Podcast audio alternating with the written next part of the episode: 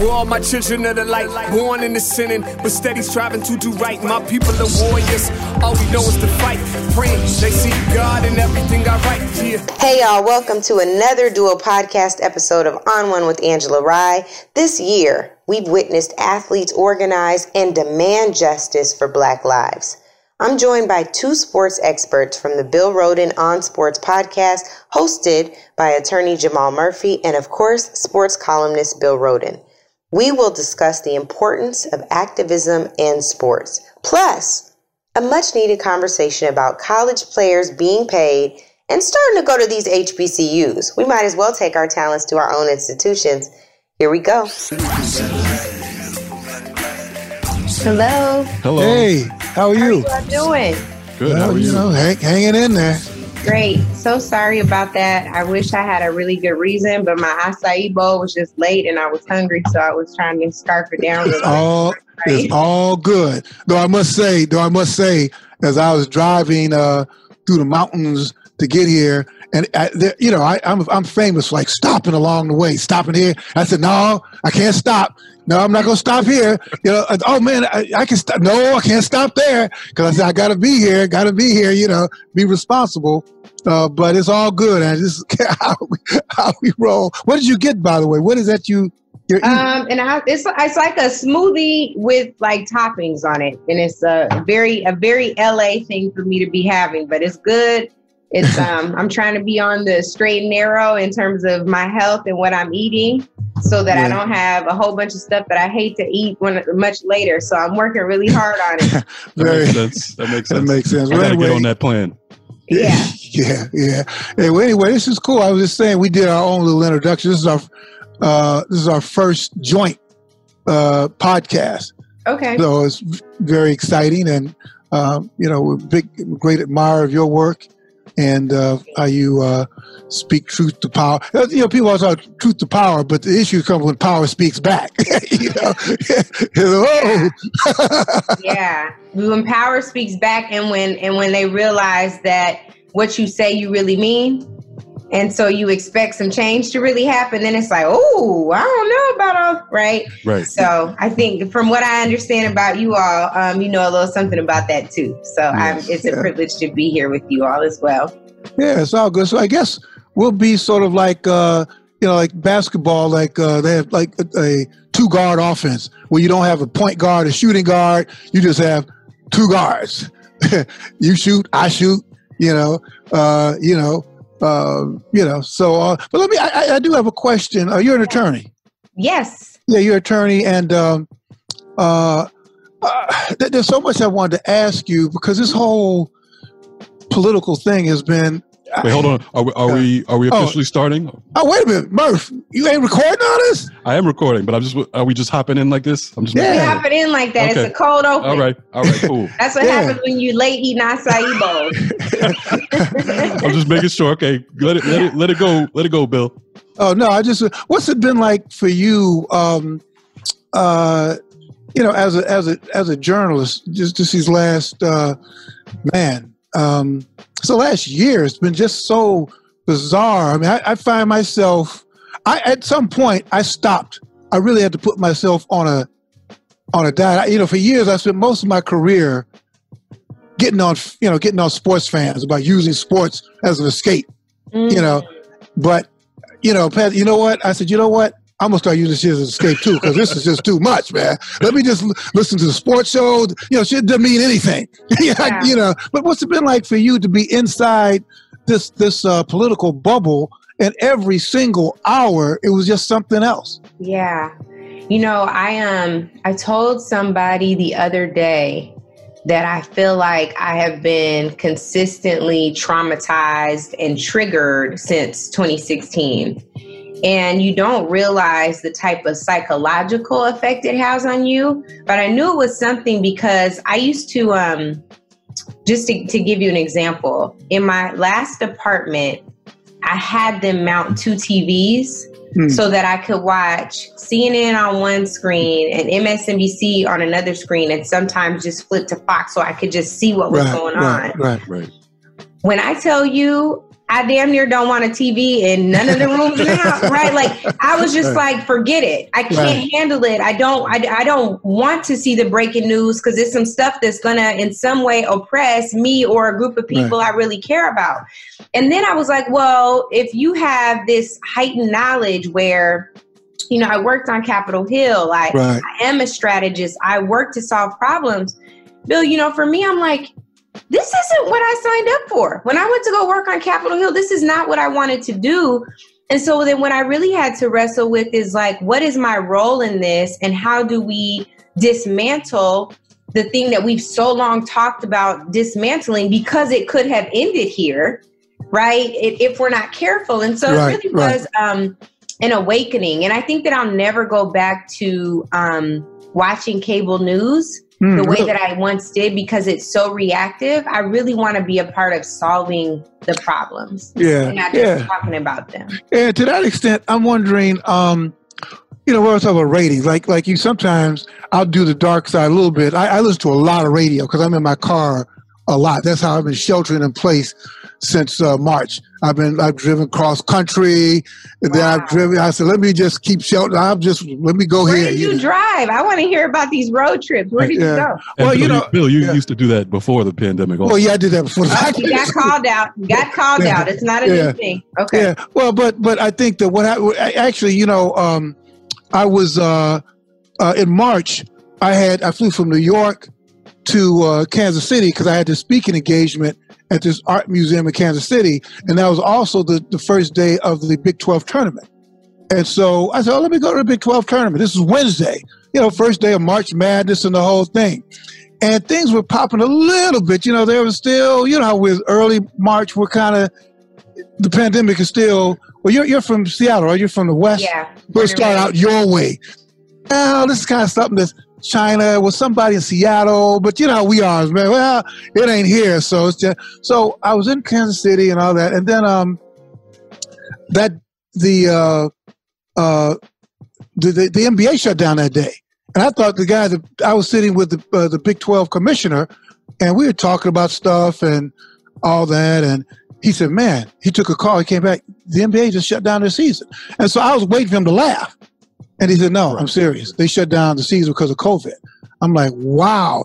Yeah. And that night, he was supposed to say, Well, you know, uh, we, we got first day of tournament tomorrow. We just have no fans. and uh, But by the end of the night, everybody was shutting it down. I'm like, Wow. So I had to be out of Arizona. I teach a course at Arizona State. Mm-hmm. So I was flying out to Arizona State.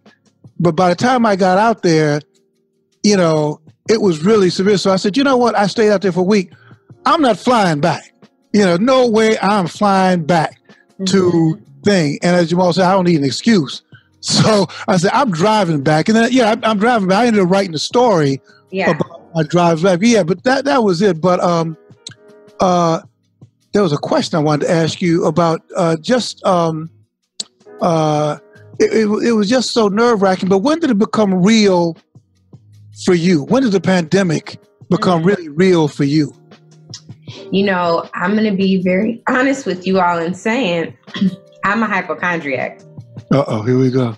So that when you're not a, you're not a Virgo, you're a, you're a Libra. I'm, I'm technically a Scorpio. Yeah. Okay. Um, but I'll tell you what, I don't play about germs. I'm the person on the plane who had a mask on before the pandemic oh, wow. started. Oh no, really? Yeah, I was I was that person smart, because I felt like every time I got on the plane, I got right. sick. So oh, I was wow. like, people don't watch that. I was I'm the person right. that's like, you weren't in the bathroom long enough. You need to go back and wash your hands longer. Like I'm that person.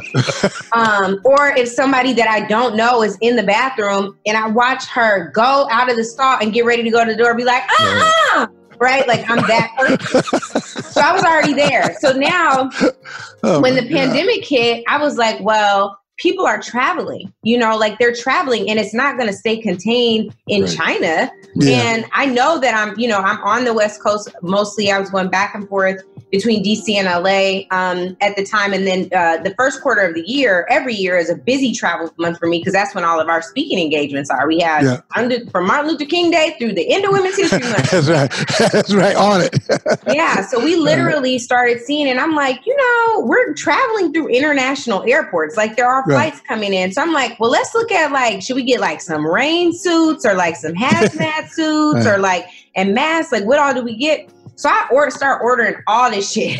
and there's like a video of me and my assistant fake twerking in rain suits because we were gonna wear it on the plane. I had on my hazmat suit, and I remember people being like, Wow. You're so over the top. It's so extra. Ask me how many of those same people now like you get those hazmat suits. That's right. Well, remember so it, how we used to hit me yeah. early. Remember how we used to look at the uh, you know, a few years ago, a lot of people are, are Asian brothers and sisters. Yeah, yeah. we're walking around yeah, with masks, mask. and we'd be like, yeah. "All right, yeah, really, you know, the mask, you know." And they now, were onto something. Yep, yeah. So if we could wear masks and wash our hands, you know, I insist on wearing um, gloves, like latex gloves, to the gas station, to the grocery store. Too many people, they I do it. You pick up a product, you put it back down right? You don't know where people's hands have been. People all in their no- noses. They, hmm. you know, it's it's all kind of stuff, you right. know, and you just you have to be aware of it. I know it's nasty to have to think about germs, but it's much nastier to be on a ventilator or have headaches for the rest of your life because you don't know what kind of impact COVID is going to have on you, mm. and it hits us hard. And so I hate to be like that, you know, like a downer, but I'm just like I would rather us be safe. My dad is um hypochondriac ish. And I always used to be like, Dad, why are you so crazy about this? And his response, in his very Shreveport way, is, You still here, ain't you? So that's right. my thing to y'all. Like, listen to this so you can still be here. no, you're right. You're right. And, you know, one of the big reasons we're in this situation, you know, not only about, you know, half or if that uh, number of people are smart and, you know, acting safely and wearing masks. One of the reasons we're in that situation is because of the ex president or the president until January 20th, mm-hmm. uh, 45. Uh, we've had the election. Um, Biden has won the election. Trump, of course, still trying to hold on, spreading lies. But but where are we now? You know where you know where do you think we are now in term in terms of turning the corner? Do do you think we can turn the corner? How much work is it going to take? All that.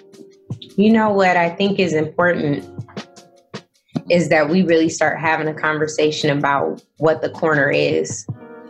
Um, meaning, there are uh, a set of expectations that I think a lot of people who look like us have and we haven't articulated them. We have some intentions that haven't been shared. We have some ideas about, you know, um, what uh, freedom from oppression really is that we haven't articulated and right. even gotten on the same page about within our own community. Yeah. Um, you know, is it enough? Like, let's say Joe Biden had an all black cabinet you know, is that sufficient if the right. people that he appointed don't do right. any of the things that we want done? Right. right. Um, when it comes to the the criteria that we use to judge whether or not these people are skin folk or kinfolk, how are we laying out that same set of criteria for our white brothers and sisters or you know, our brown brothers and sisters or our API brothers and sisters. When we start talking about the policies that they immediately want to put into place, how have we weighed in around that? I thought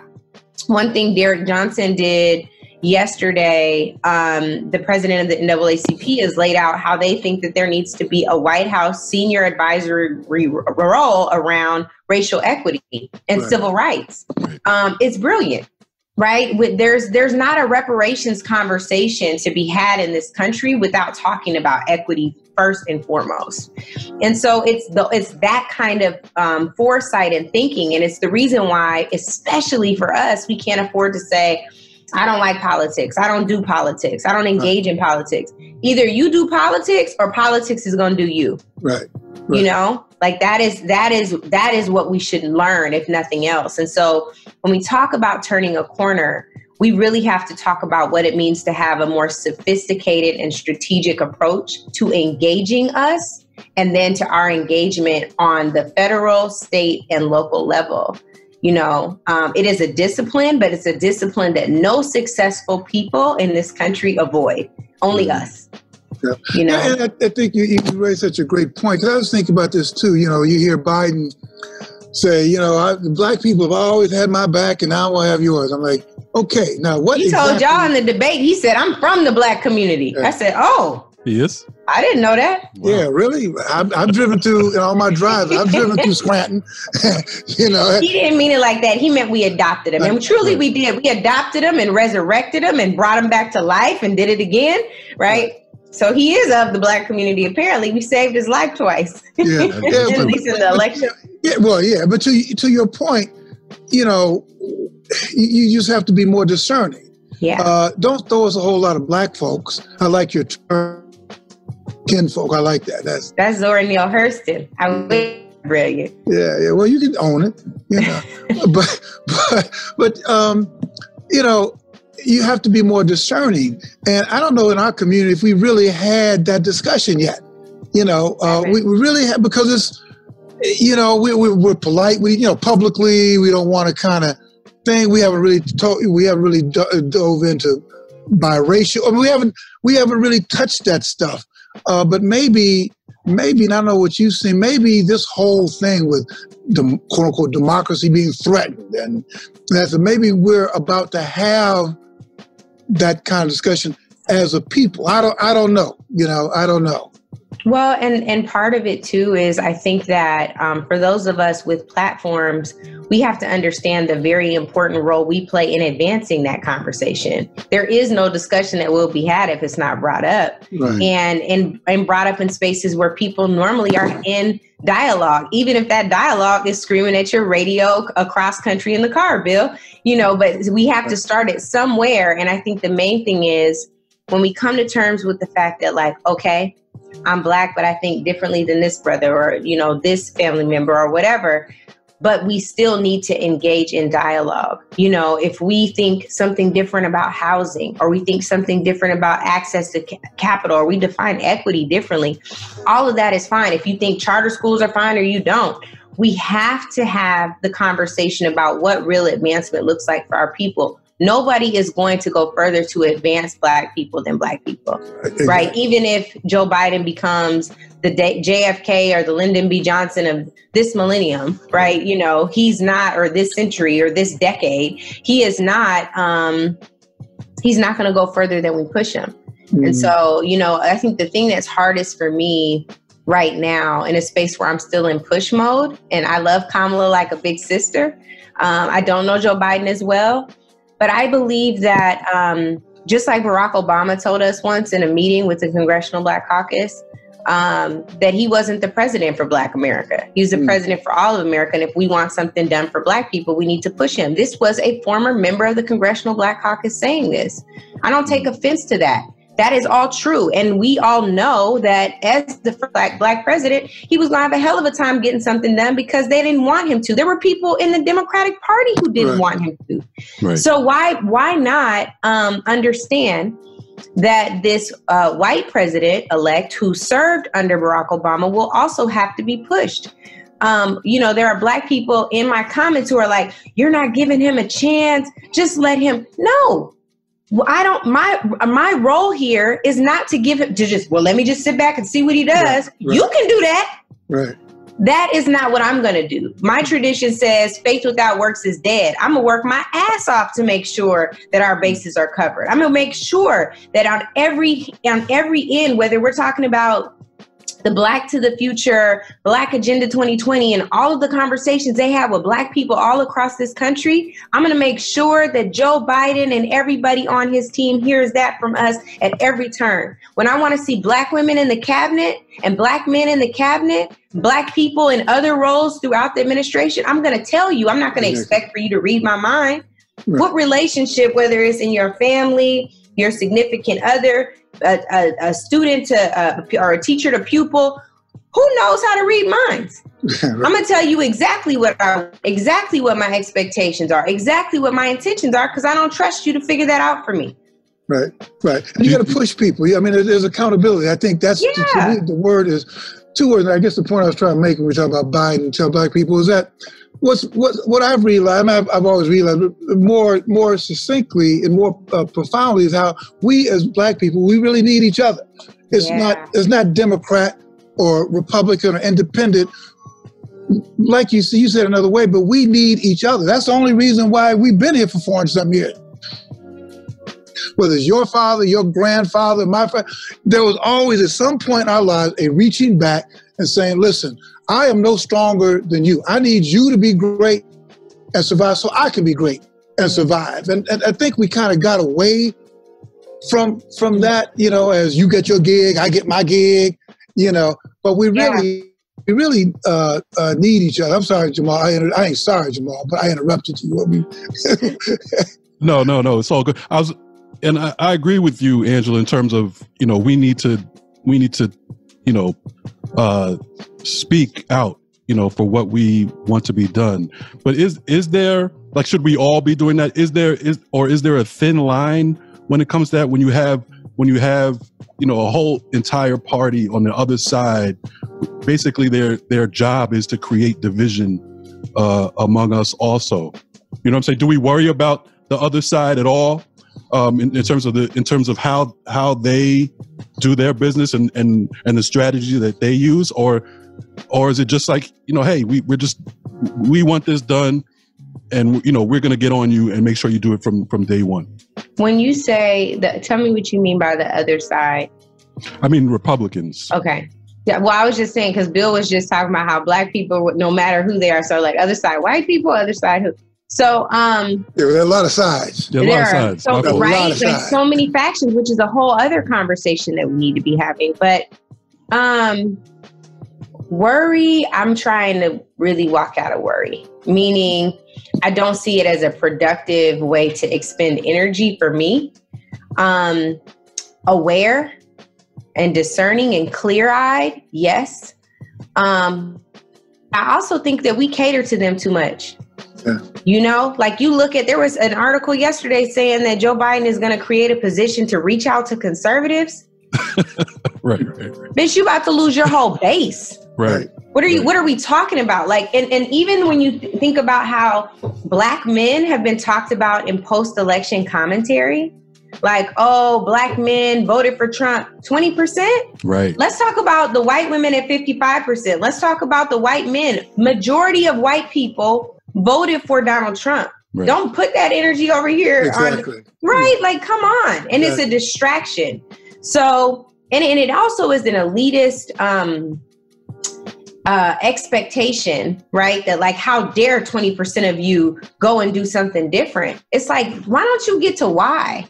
Right. right. Like, how can I serve you better so that you feel like this is the safest space for you? Clearly, there are many of us, us, me included, wrestling whether or not this two party structure actually serves our interests. Right. Mm-hmm. Right. Exactly. You know? Exactly. Because you exactly. said democracy is democracy a two party system? Right. Well, that's the whole dilemma. It, I mean, right. definition is not. I mean, that means right. you have this, that, and that's not necessarily freedom. Yeah. You know, you know uh, one thing I wanted to ask ask you about. You know, our, we we we dabble in the sports space a lot. No, not dabble. That's kind of where we come out of. And I was just mm-hmm. wondering what you saw uh, this year was just so remarkable uh, from a group of people who could be as apolitical as you like. You know, yeah. brothers and sisters, but they really stepped they they really stepped up. Uh, you know, LeBron started talking about really started focusing on uh, voting mm. and registering to vote. Uh, the women in the NBA, WNBA, who have been way ahead of the curve in terms of protests for I mean for a long, long time. Uh, they actually they were ahead of the curve even in terms of Warnock. Right. Yeah. That's how I first heard of him through the yeah, WNBA. Through, through them. So, that. so, so, uh, uh, what, has been your uh, space? What's been your perception, uh, or has and you went to UW, which mm-hmm. is a mm-hmm. football, which is a sports factory, yeah. by the way. But what's been your perception of this sports piece uh, and how it's reacted to this, um, uh, to this, you know, to the protest movement? You know, I really just want to commend um, these young people in so many ways, um, starting with the women, because the women are so often overlooked and we go straight to, you know, the NFL or the NBA. Um, of course, just given the audience sizes, but the women, whether we're talking about um, arrest the cops who killed Breonna Taylor um, or taking on Kelly Loeffler, who, you know, not only uh, disparaged uh, Black Lives Matter, but also um, stated that that this wasn't a place to be political, as if our survival is political. Right. Um, and so I commend them all, not only for what they did leading up to um, or leading uh, or after George Floyd, Breonna Taylor, and Ahmaud Arbery, but also for November and those elections, and now leading up to the Georgia runoff, what they're doing. Um, you know, I wrestled a lot after the Jacob Blake incident, um, the shooting of Jacob Blake, whether or not um, the players should sit out for longer with the NBA. Yeah. Um, had had uh, intense debates with Chris Paul about it.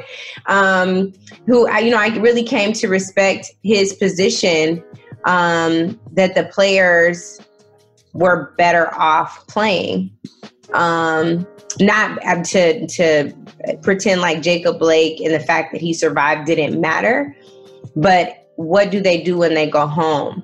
And I think the question remains what will they continue to do? You stood up a fund, but how will that fund, you know, really increase opportunity in our communities? You sure there were stadiums that opened up and became voting centers. How will these things not be in response to a crisis but become normal? Right. Right. Um, uh, you know, there there's so much that can be done, and even uh, you know, the other thing that I thought was so dope that Chris did during the season, he was representing all these different HBCUs. Bill, I know you appreciate this as a Morgan State grad.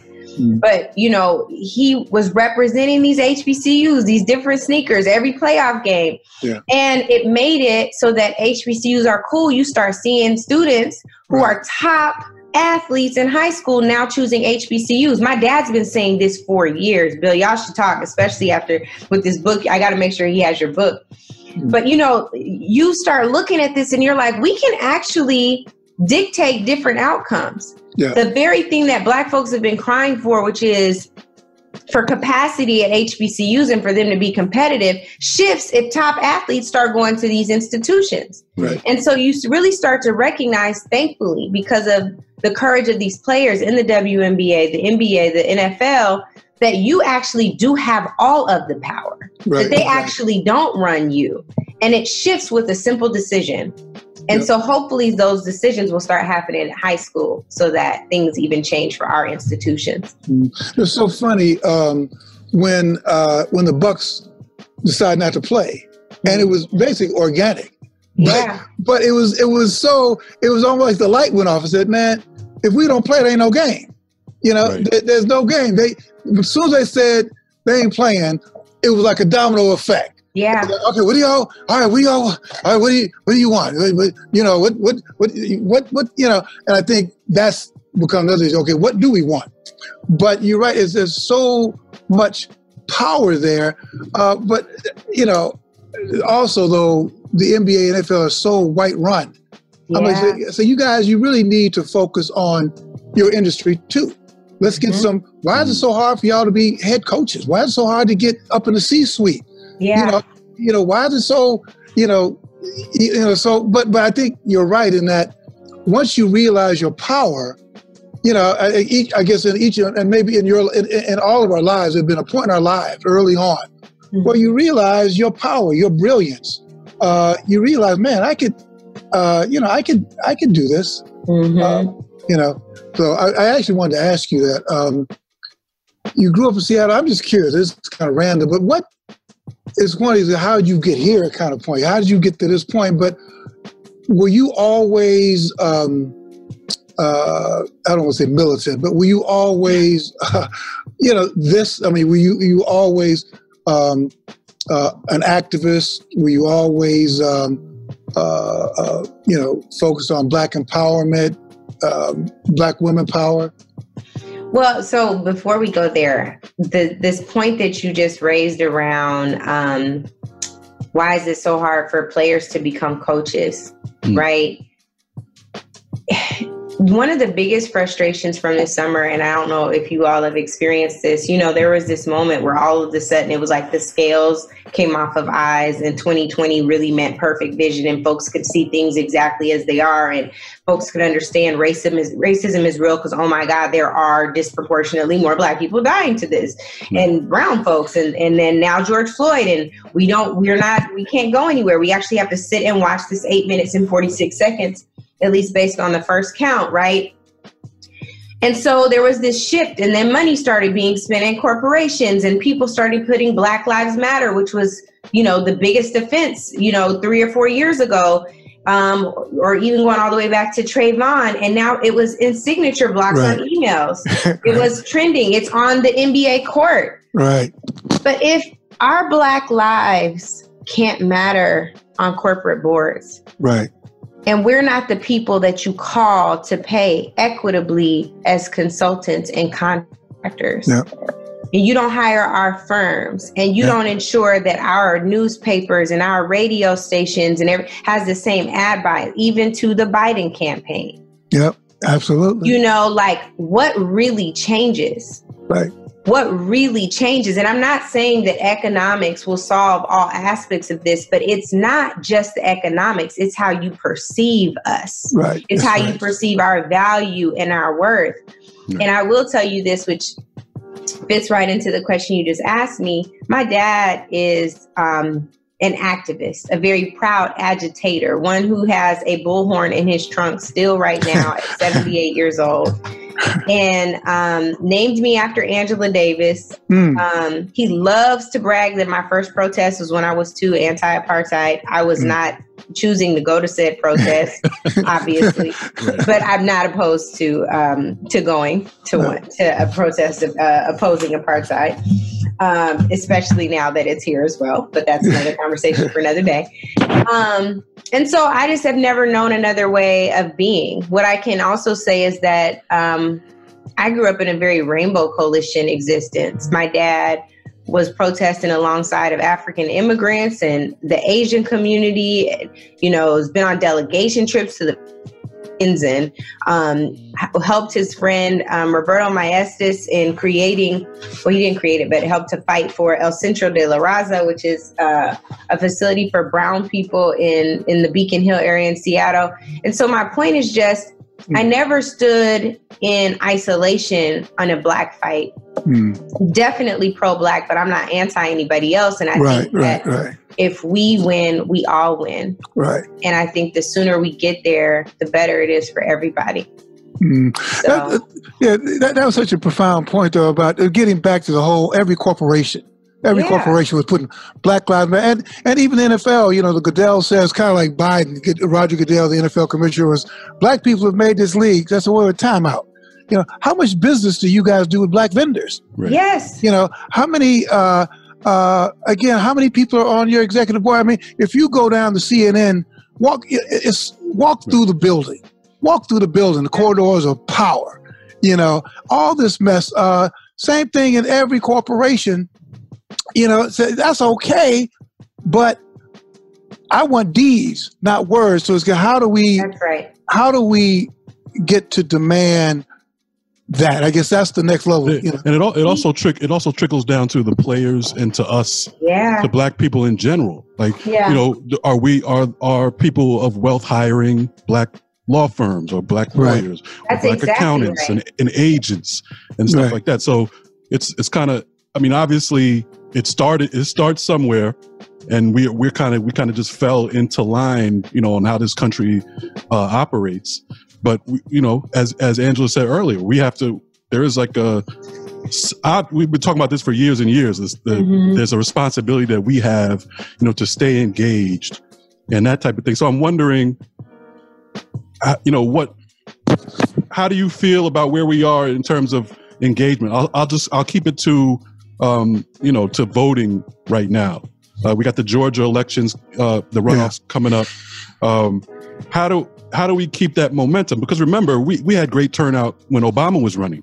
Right. And then we didn't have great turnout once he was gone. Right. So we have a history of showing up every now and then. Mm-hmm. So how do we really ensure that that this is that we're here to stay? Yeah, and I think I think that's exactly the question. Talking about being here to stay and what we do. Like they actually go hand in hand. So engagement around where we spend our money is the same discipline that we need to ensure accountability and turnout and um, overall activity in our politics, right? So you brought up the thing about, you know, how many of us use black attorneys or agents or where all of my people are black. Mm. I just don't play that because what I'm not going to do is go out here and be demanding something that you don't see in my own life. Right. Right. Right. Um, we have an intern cohort with like I think right now we have 70 interns, all black interns, mm. mostly from HBCUs right? Like we just we're like we're not going to be a part of this conversation about oh we'd love to have somebody black if they're qualified. You don't put that caveat on anyone else. Right. And we're not going to do that here. But since you're concerned, we're going to make sure they're very equipped to work with you and for you. Mm-hmm. Or to have you work for them. Right, exactly. Yeah. And, and, so, you know, I think all of that um, applies. And even when you go down to this this piece around Georgia, the very thing that we're talking about around agenda building and making sure that black folks have what they need none of that matters if there's not a majority in the senate exactly we know what mitch mcconnell and his friends stand for they were not even willing to spend more money to protect the um, the, the the the electoral security process. They weren't even willing to pass legislation for that after it passed the House twice, right? And so I think that our reality is um, that we have to do this ourselves, like we've always right. done. It is possible. Um, there are numbers the other day that came back. You know, the registration deadline for January um, was December 7th. The numbers came back 70,000 um, people. Sorry, this wasn't about registration, but 70,000 people, more people than in the November general election, have requested absentee ballots. Yeah. They believe those numbers are disproportionately people of color and young people. That's yeah. great news. Yes. Yeah. The thing is, we have to make sure that people return their ballots. We have to make sure that, you know, as early voting days are, you know, coming up and they go right through the end of the year, that people are turning out to go to the, you know, early voting. Shout out to uh, Fair Fight and to the New Georgia Project and to uh, Black Voters Matter um, and, and, my folks at Elect Justice and everybody doing this work is so important. All the organizations I didn't name who are knocking on doors safely because they wash their hands and wear masks. um, it's just so important, and, and, the work is on all of us, even if we don't live in Georgia. You yeah. know. Yeah, there, there was. Um, in fact, I was. Uh, I was talking to a sister Elizabeth Williams who plays for the Atlanta Dream and the uh, mm-hmm. WNBA, and we were saying, you know, uh, that it's important that athletes continue just to keep the, the, the foot on the uh, on, you know the pedals to the metal. Yes. Uh, all those brothers and sisters who play in Atlanta for the Falcons and for the Hawks, just to keep it going because you know, this thing. And I think I think so. I think the the mere fact that you had POTUS forty five, anything he's involved in galvanizes us. Yes. You know, if he's involved, it ain't good for us. So, and I think sometimes we need to see that polarity. We need to say, oh, yeah, our survival is at stake. So we're going to show up. So I, I, I you know, I hope so. And let me ask you about that. You know, I've heard a lot of people will say that, you know, the, that Trump, the Trump four years was, you know, was a good thing because it woke, it woke people up. Um, it, it may have woke, it may have woken us up to stay. Hope we'll see. Hopefully, um, you know, there's no way I could call it a blessing in disguise. There's no way that that's a blessing. But do you do you think that you know we could? I know we hope this, but do you actually think that we'll look back uh, in history and say, you know, that was that was the point where we realized, you know, we have to stay engaged, or else they're going to take it to a place where they want to take it. Um, you know, it's so hard, and I, you know, just from a place of compassion and empathy, I don't ever want to um, look at this time where you know nearly three hundred thousand people. Is it? Are we over three hundred thousand people? How many people have died from COVID now? Anyway, close, close, close. we, we, we, hundreds we, of thousands. Past the, the two hundred thousand mark. Right. No, yeah, we were close. It was it was over um, 280 a week. I just Yeah. let me just I'll check. But the the point I'm raising is I don't want to look at um, this time Right. and be like, oh, this was good for us because of this, because there's so much loss that had to take place. You know, it's 286,000 right now. Okay. Um, and then you think about the number of people who have had to, you know, shutter doors on businesses that were their lifelong dreams. And you think about the number of black people who've been killed at the hands of police, um, or people who thought they were just as important as the police or above the law. And um, what I hope happens is that black people realize that it doesn't take crisis for us to appreciate our value anymore Mm. or our power. Um, Right. If Dr. King defined power as the ability to achieve purpose, how can we ensure that we're always living on purpose and always providing that opportunity and ability to other people who are oppressed? Um, we don't have to have it all to be able to do something. You know, we're all able to do something. So, what is that thing, and how can we ensure that we never put it down? Because every day that we open our eyes again, it's another opportunity to not only open a door so that we can walk through and live our best life, but it's to keep that door open for somebody else.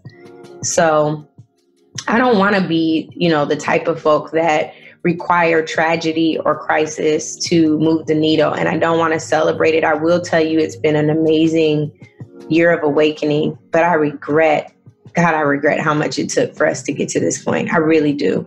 Yeah, yeah, really yeah. It's- it's been like- our guest, uh, our guest is the wonderful uh, Angela Rye, and I guess we're her guest too. I don't know how we Yeah. do that. Our guest is, and, and we're her guest. But uh, Angela, before I mean, man, this is so much I'd like to ask you. And by the way, um, there's a um, uh, I run this. Um, uh, I don't know what we call it, Foundation for the Undefeated. It's the Rhoden Fellows, and uh, it's it's uh, each year for the past four years we get six bright students, six great students from six HBCUs, Yes. and it's a fellowship. It's a year long paid fellowship, mm-hmm. and um, it's really been remarkable. You work with young people, Mhm. and to see kids blossom, but they would really love. I would love. Uh, now I don't want to put you out. We we can cut this out, Jamal. I don't want to put out. No, you can put it on. I would love to talk to them. I would love I would love to to, uh, talk to them. Would love um, to hear more about the program. Have talked to Kevin a little bit about the program, um, and would love to see it continue to grow and get bigger. Um, would love for young people. Shoot, even in our intern, we have three cohorts. Love for them to know about it and get engaged. Um, love to get more corporate sponsors so that there are more and not less. Um, would love to challenge all the sports leagues to put money up so there are more things. Seriously, like really getting people to understand what it will take to build capacity. There'll be real dedication and effort. But yes, you got. It. I'll do it. but my, my point I was going to ask you a kind of you know sports. Uh, what what's uh, do you play sports? Have you played sports? Uh, we wanted to kind of ask you who do you think you know what's your favorite sport, your favorite teams? You know, since this is you know Bill Rhoden on sports, we got to ask you some sports. Well, I'm with it. Um, again, grew up watching uh, basketball a lot with my dad, some football. He tried to make me watch baseball. That's like watching paint dry. I don't mind going to a baseball game though after COVID. Um, so let's see. I think that um, one lifelong Seattle Supersonics fan. So I'm wanting the Thunder to Mm. send my team back. Um, what else? Uh, before Colin, I was a very, very like big Seahawks fan, and that came later because I, when I was growing up, I felt like the Seahawks were always losing. Hmm. And then after Cap, like now this year, I'm like, okay, can I watch football again? It's been kind of tough for me to figure out how to get back engaged because it was really frustrating to see how that was handled. Um, but I'm kind of starting to watch now. Um, one one eye, just kind of. yeah, it's like peaking. 'Cause that's what I told my dad. I was like, "What we doing, Dad?" My dad lasted the first season, and after that, he was like, "Listen, I can't do it. I tried." Right. Um, and then what else? Um, I wish I watched more WNBA. I need to, but I'm Hmm. clearly more basketball. I used to downhill ski race growing up. Okay, Mm. all right. Um, good. wow, basketball. okay. I, in fact, I did a three point contest with Snoop and lost miserably. But Snoop, challenge, challenge. I'm gonna be ready next time.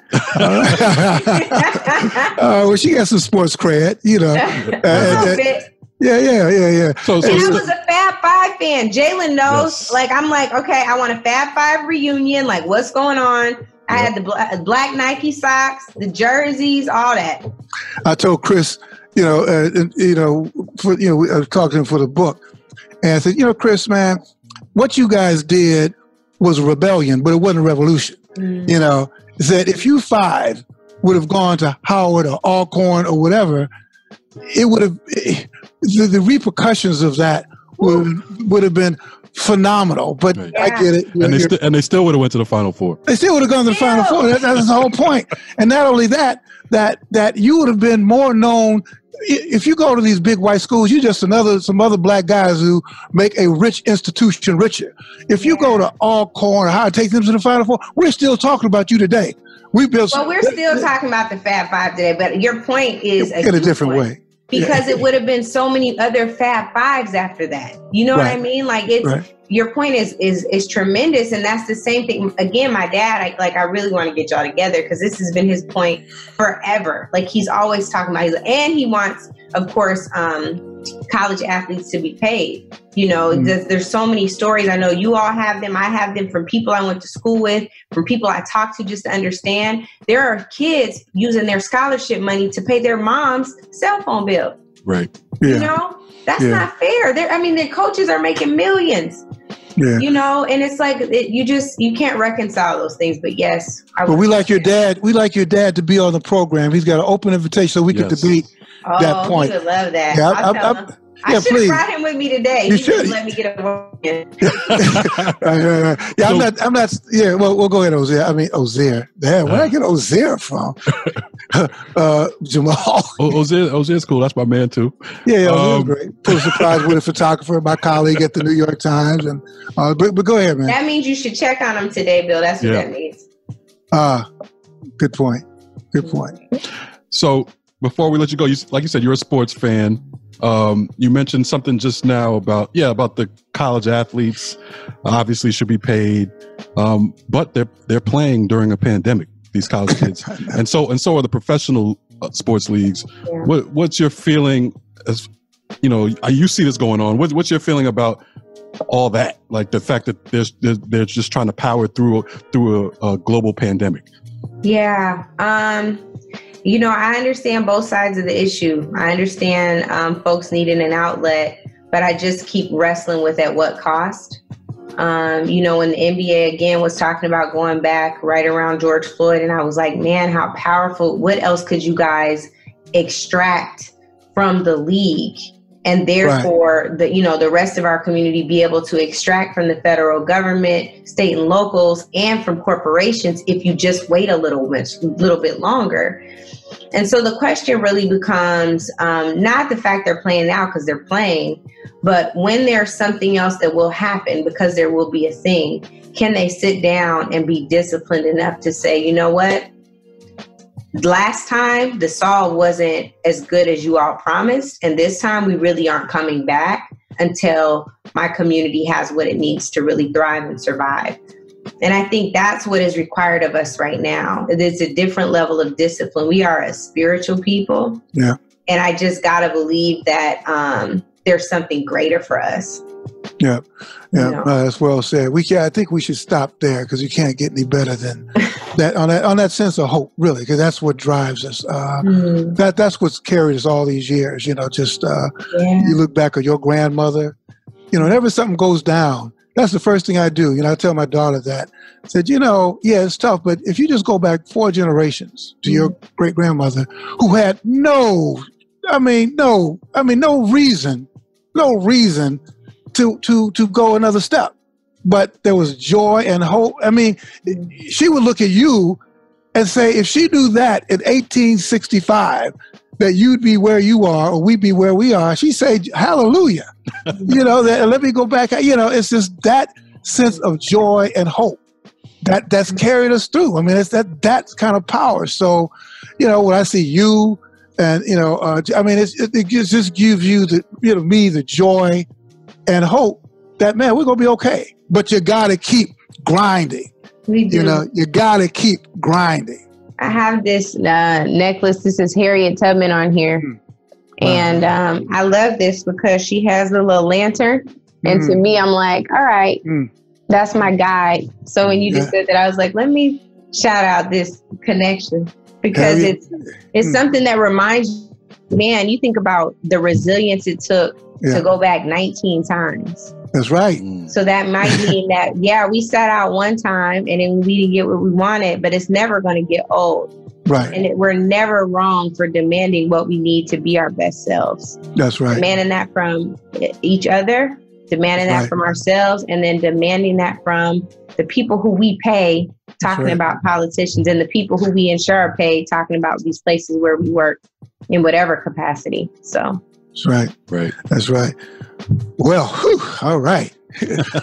That's great. Hey, Angela, this is this has really been uh, so tremendous. good. And so so happy we got a chance to visit. You know, you see people in a whole different light.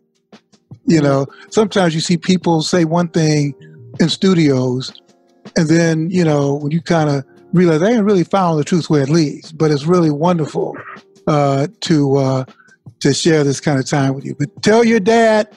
You know that Oh, he's got an gotta open go. invitation. So we That's a, that sounds like it would be a, a fun convo. that's gonna be a Oh, fun I'm, I'm, gonna, conversation. I'm calling in for that. I just want to hear it. But yeah, my dad, he's got he's got a few things that he cares about. It is a federal designation for the United States enslaved. He's he regularly regularly corrects me if I talk say slaves. He was like, we were not slaves, we were Right. enslaved people. Mhm. So he says he talks about that, and he talks about how important it is to pay uh, college athletes, and he talks about how um, the leagues, all the leagues, need to put a portion of their money, at least ten percent, in black banks. Mm, Um, what else? Eddie Raga, he'll go he, when he comes on. Mark my words, it's gonna be these five things, and I'm trying to forget what my other two are. Trying to remember what my other two are. Oh, that they do business with black vendors and um, black vendors, like uh, definitely more coaches. He's def- Mhm. he's serious about that and GMs. But yeah, watch it. He gonna he gonna bring them all up. I'm looking forward to it. He's He's been for actually. years. I'm looking forward to it. Yeah, yeah. No, this is going to be great. Right. Yeah. So Angela, A- A- Angela Rye is our is our guest. Where she's with CNN. Uh, so that that does not do her justice. But just so you'll know, uh, CNN. She's an attorney. You work with the Black Caucus, right? I did. I sit on two boards still. I have my own podcast on one with Angela Rye. That's done very, very well. And um, yeah, living, moving, and growing and being navigated by a great leader right here That's on my right. No doubt. Right. this little light of mine. Hey. All right. All right. Hey, Angela, Thank thank, you you so so much. This is this is tremendous. Go back to eating the ice cream. No, I'm done. It's not ice cream. See how you act, Bill? I can't tell you nothing. You just Donald Trumped me at the end of a good podcast. That's cold blood. Donald Trump. Oh my God. You lie. It's an acai bowl. That's like a smoothie. It's like a liquid smoothie. It's good for you, Bill. It's Okay. good. That's the point. It's good for you. So I just reduced. I'm sorry. I just reduced Yeah. the ice cream. Jamal, we Yeah. could edit that out. I reduced Yeah. it. We don't. Yeah, we don't. leave it we don't in want there, to. We don't want to. We don't want to slander her name. No, leave it in there and leave in. He just Donald Trumped me at the end And of Donald a Trump. I, highly spiritual podcast. I know all that. Then, and then you, you, we all that high ground and all that, and then you eating ice cream and I'm Donald Trump. Ain't this? Damn. Everybody gasped at the end. Oh no! Thank you, Jamal. Thanks, Bill. No problem. It's all Bye-bye. staying there. Don't worry. Bye, you guys. All right, bye. Thanks a lot. Who my children of the light? Striving to do right, my people are warriors. All we know is the fight, praying to see God and everything alright. Yeah. Who are my children of the